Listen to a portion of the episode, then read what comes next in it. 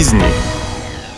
Вы слушаете подкаст «Бизнес для жизни». Здесь мы обсуждаем вопросы, которые мешают бизнесменам счастливо жить и спокойно спать по ночам. С вами наставник руководителей первых лиц Виханова Наталья. Тема нашего сегодняшнего подкаста – как сохранить обстановку в компании в кризис. Есть такая шутка – кризис – это как теща, и хорошего мало, и прогнать нельзя. По статистике, в январе 2022 года уровень безработицы приравнялся к отметке 2019 года. Сейчас, конечно, понятно, что ситуация очень изменилась. В этом подкасте я расскажу, как оставаться на плаву в сложной ситуации, не растеряться самому и собрать вокруг себя людей, когда кажется, что почва уходит из-под ног. Сейчас нужно понимать, стоит ли в такой обстановке поддаваться панике и сокращать сотрудников. Мы в своей компании не стали делать ни того, ни другое по двум причинам. О них я говорю клиентам в наставничестве. В первую очередь необходимо посчитать, сколько вы денег сэкономите, если сократите штат. Затем сопоставить инвестиции в сотрудников, которых потеряете. После всех подсчетов станет понятно, что увольнение ценных кадров приведет к краху, так как мы отказываемся не от человека, а от пользы, которую он приносит компании. Первая причина неувольнения заключалась в том, что даже если мы сократим всего двух сотрудников, это вызовет волнение в коллективе. А переживание и тревожность в команде ни к чему. Это снижает эффективность компании, и она оказывается в зоне риска. Поэтому принято решение повышать производительность подчиненных, то есть обучать их и совмещать несколько задач. Конечно, можно с такой позиции не соглашаться, но утверждаю, что первым потонет тот бизнес, где загрузка сотрудников до кризиса была меньше 100%. У вас не должен быть раздут штат до размеров огромного мыльного пузыря, который при любой проблеме может лопнуть. Поэтому у вас не должно быть людей, которым придется сократить зарплаты, либо попрощаться с ними. Бизнес для жизни. Для того, чтобы удержать свою команду, необходимо не нагнетать.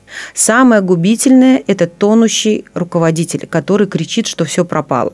Есть такая шутка. Начальник не хотел сеять панику, но больше сеять было нечего. Думаю, что у каждого руководителя есть силы держать голову в холоде и не устраивать переполох в коллективе, как куры в курятнике. Когда произошли февральские события, я как наставник стала для своих клиентов спасательным кругом. Когда мы созванивались и списывались, моими рекомендациями был настроен на положительные эмоции. Желание разговаривать с подчиненными и привлечение к диалогу даже сотрудников-молчунов. Своих сотрудников нужно зарядить правильными эмоциями, идеями и желанием созидать. Необходимо отвлечь интересными задачами, потому что труд помогает абстрагироваться. Например, в компании МТС в кризис развивают проект по поддержке внутренних инноваций. Он называется «Гараж», где любой сотрудник может реализовать свою предпринимательскую идею вместе с МТС. В прошлом году они получили 72 идеи, 4 из них уже находятся в стадии пилота. Не бросайте коллег один на один с работы. Если в вашей компании были приятные мелочи типа кофе в офис, фуршетных праздников и встреч по интересам, то это нужно продолжать. В деньгах вы потеряете немного, зато забота о ментальном здоровье команды будет налицо. Нельзя бросать коллектив в эмоциональную лужу. От этого страдает репутация всей компании. Равнодушие с вашей стороны увидят другие сотрудники. Обстановка начнет рушиться, а в рабочие отношения придет хаос. Например, в IT-компании Brand Quad для поддержания эмоционального духа сотрудников каждую неделю в коллективе запускают новые флешмобы. Сначала был конкурс на самое необычное рабочее место, затем на лучшую копию известных картин и плакатов. Вы можете подумать, ну, сотрудники же и так взрослые люди, все и, и так прекрасно понимают, зачем еще разговоры разговаривать, конкурсы устраивать. А вы представьте, что вас сотрудник пришел домой, а дома мама, жена, все в панике, задают ему вопросы о работе, о том, что руководитель говорит про кризис и как это отразится на их жизни. Ну, типа, а вот Петьки соседнего подъезда сказали, что их компанию скоро закроют. А если вдруг вашу тоже? Что с нами-то горемычными-то будут? У нас дети, ипотека. И ваш несчастный подопечный после таких причитаний впадает в панику вместе со своим бабьим царством. А если ваш работник будет в курсе дел компании, он улыбнется и просто скажет своим домочадцам, «Девчонки, не волнуйтесь, с нами разговаривал шеф и сказал, что все будет в порядке». Конечно же, не меняйте образ мышления. Мы еще в пандемию начали вырабатывать у сотрудников антикризисный тип мышления. В нем любая проблема – это всего лишь вопрос, который ну, можно и нужно решить. Мы приучили их брать инициативу на себя, а не прикладывать ответственность на обстоятельства или какую-нибудь бабу Клаву. Если сотрудник видит, что руководитель начинает решать какую-то задачу, то он пойдет вслед за ним. Такой подход дал нашей компании своеобразный эмоциональный бонус, почти полное отсутствие конфликтов, потому что никто не тянет одеяло на себя. Ну и, конечно, мотивируйте на будущее. Нужно понимать, что у каждого сотрудника должен быть личный план развития. Сотрудник должен осознавать, в какое русло двигаться. Мы говорим о будущем компании и стратегии ее развития. Это снижает степень неопределенности, увлекает работников и дает им цель двигаться дальше – есть такая шутка. Безделие в чем хорошо? Для него не нужна мотивация. А так как вы все-таки начали мотивировать своих сотрудников, то депрессивный настрой в сторону и продолжаем работать. Бизнес для жизни. Любой кризис – это временное явление – не стоит сокращать людей, которые спустя полгода помогут выйти из этого кризиса. Компании гибнут не из-за большого штата, а из-за неумения вовремя перестроиться и выбрать эффективную стратегию. Когда у людей отсутствует информация, они не знают, что с ними будет завтра, это порождает слухи и домыслы.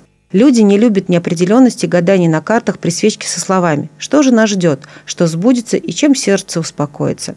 Это негативно влияет на мотивацию и выполнение задач сотрудниками. Поэтому важной ролью руководителя становится быть мостиком между ним и командой. Не скрывайте от коллектива правду, какой бы горькой она ни была. Часто в наставничестве я встречаю руководителей, которые мнят себя Андерсонами и сочиняют красивые сказки. При этом считают, что это отличное решение для поддержки морального духа коллектива. Ведь также сотрудники не узнают о страшном. Но думать так – это большая ошибка. Подчиненные уважают и ценят умение руководителя говорить о какой-то ситуации как есть. Они рассчитывают, что начальник будет рядом после услышанной информации, а не включит режим «отчитался и ушел». В таких разговорах, обсуждениях важно не занимать позицию, которая не совпадает с мнением подчиненных, иначе могут разгореться конфликты внутри коллектива. Во-первых, вам нужно продемонстрировать, что вы продолжаете работать. Распространите информацию, что приняли решение не сокращать штат или ну, сократить одну-две единицы. Наладьте регулярное информирование сотрудников. Нужно собрать волнующие вопросы и выпустить по ним информационный листок, видеообращение руководителя или просто собрать коллектив и все сказать. Задача руководства не делать вид, что все под контролем, а показать адекватность и открытость к тревогам сотрудников, готовность поддержать их в сложной ситуации. Такое информирование должно быть регулярным и правдивым. Ведь у людей есть свои внутренние переживания по разным причинам. Информация поступает из всех удюков, и они обмениваются ею. Если вы что-то утаите или в чем-то приврете, сотрудники узнают об этом, и ваш авторитет растает, как лужа под солнцем. Информация должна подаваться конструктивно, без эмоциональной окраски. Нельзя обвинять, уходить от ответа, ввязываться в политические дискуссии.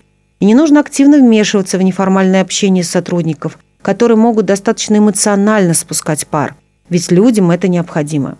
Важно не перегружать сотрудников информацией, а давать только нужные для работы данные. В кризисной ситуации человек мыслит быстрее, острее и интереснее. Грех этим не воспользоваться – Используйте брейнштормы, стратегические сессии, вовлекайте людей, подчеркивайте их индивидуальность и причастность к общему делу. Это сплачивает коллектив. Это потрясающая возможность проявить себя как руководителя, собрать команду и даже придумать вместе какое-то направление или решение для вашего бизнеса. Для тех, кто подвержен сильному стрессу, важно создать возможность для обращения за психологической помощью и поддержкой. Не обязательно нанимать такого специалиста в штат. Достаточно привлечь психолога со стороны. Экономить можно на всем, но только не на людях. Если у вас есть страховой резерв, то используйте его. Приведите в порядок ваше эмоциональное состояние, ведь от вас зависит много людей. Оградите от лишних негативных новостей и ныряйте в работу с головой. Чтобы не оставалось времени на депрессивные мысли. Чаще проводите время с семьей и ловите позитив в компании с комедиями, юмористическими передачами, книгами или просто на природе. Бизнес для жизни. Кризис – это время больших изменений, и правильные решения могут быть не такими очевидными.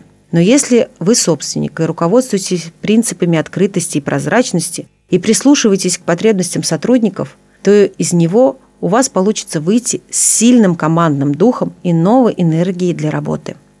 Не пытайтесь игнорировать внешние обстоятельства или полностью контролировать их.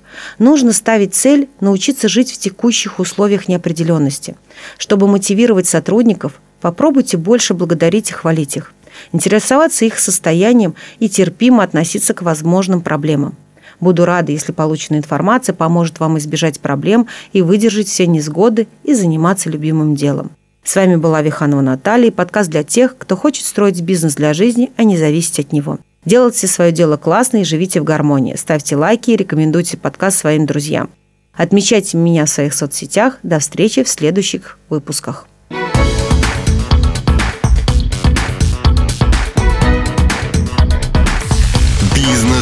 Для жизни.